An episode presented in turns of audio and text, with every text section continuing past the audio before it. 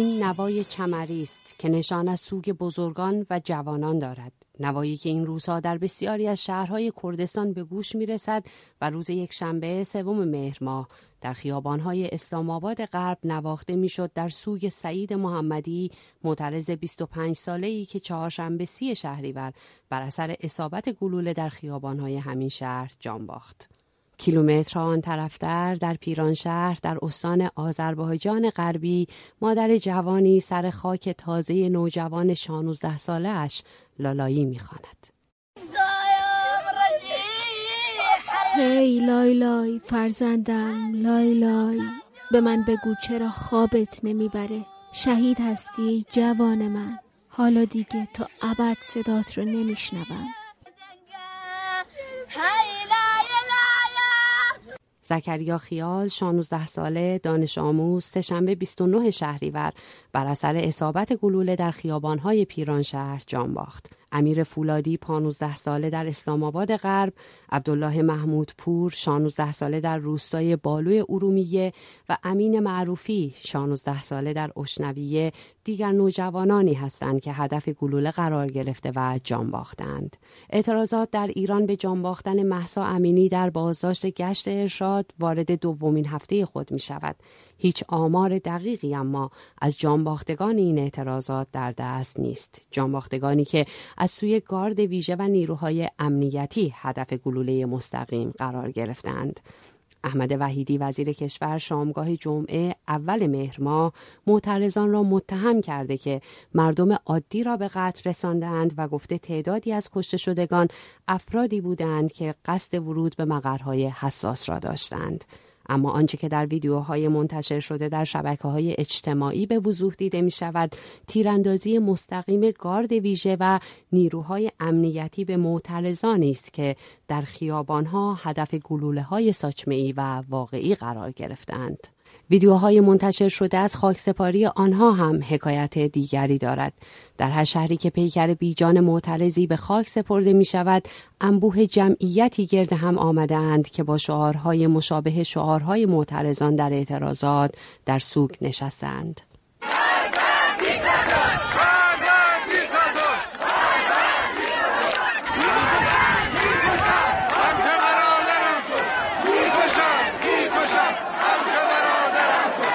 مراسم خاکسپاری امین معروفی در اشنویه مردم این نوجوان 16 ساله را شهید می نامند.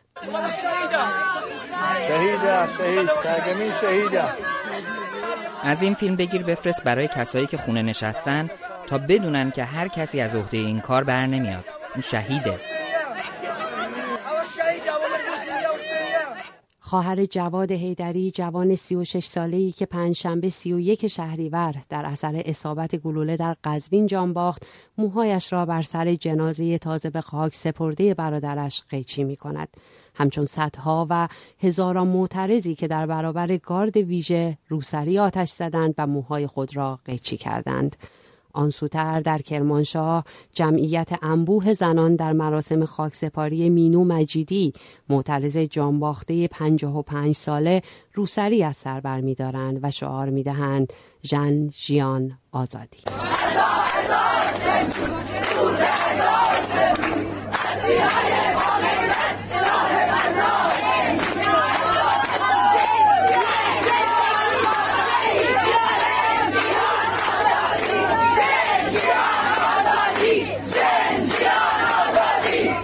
مجیدی اما تنها زنی نیست که در این اعتراضات جان باخت. حنان کیا و حدیث نجفی هر دو 23 ساله روز چهارشنبه سی شهریور در نوشهر و کرج کشته شدند.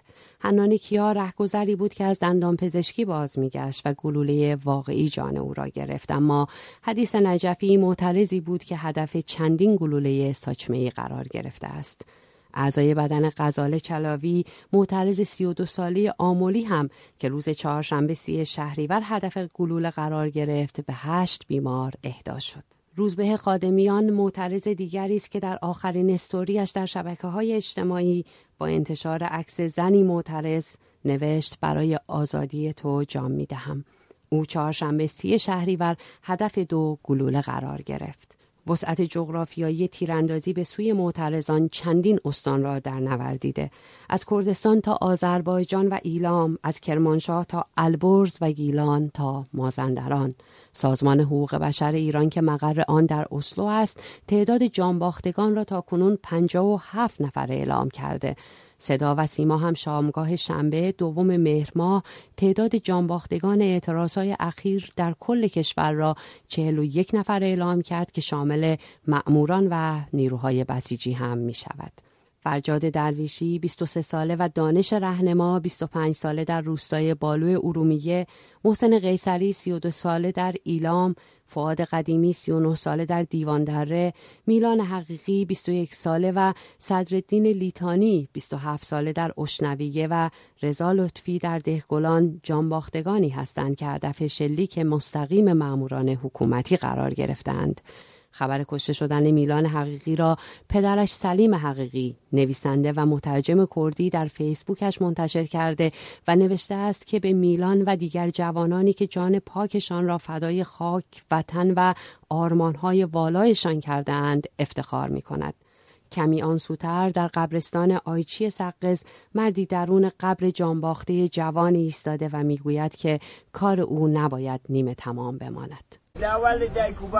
این کار نباید نیمه تمام بماند. از تمام پدر و مادرهای ایران می‌خواهم پیش قدم باشید.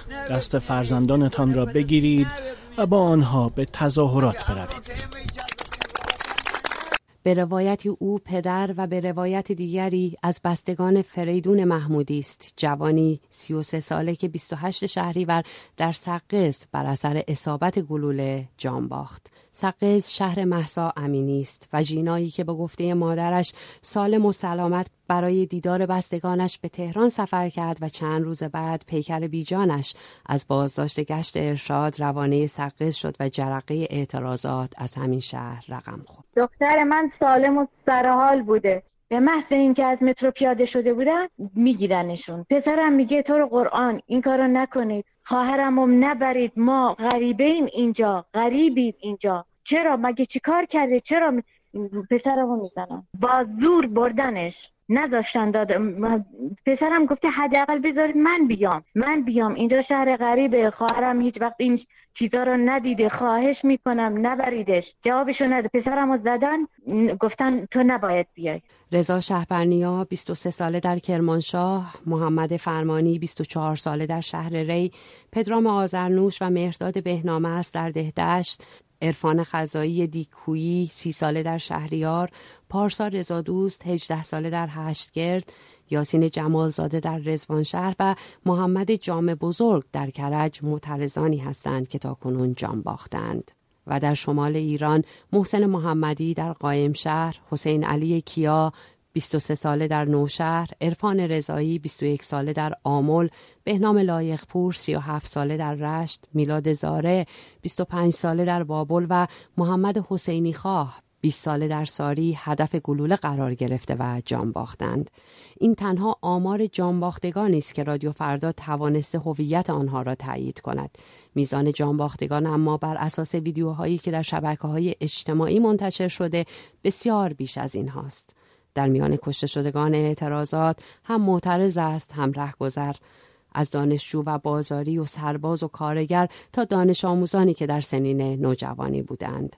خانواده های آنها بر اثر فشارهای امنیتی سکوت کردند و شماری از خانواده ها برای دفن شبانه پیکر عزیزان خود تحت فشار قرار گرفتند.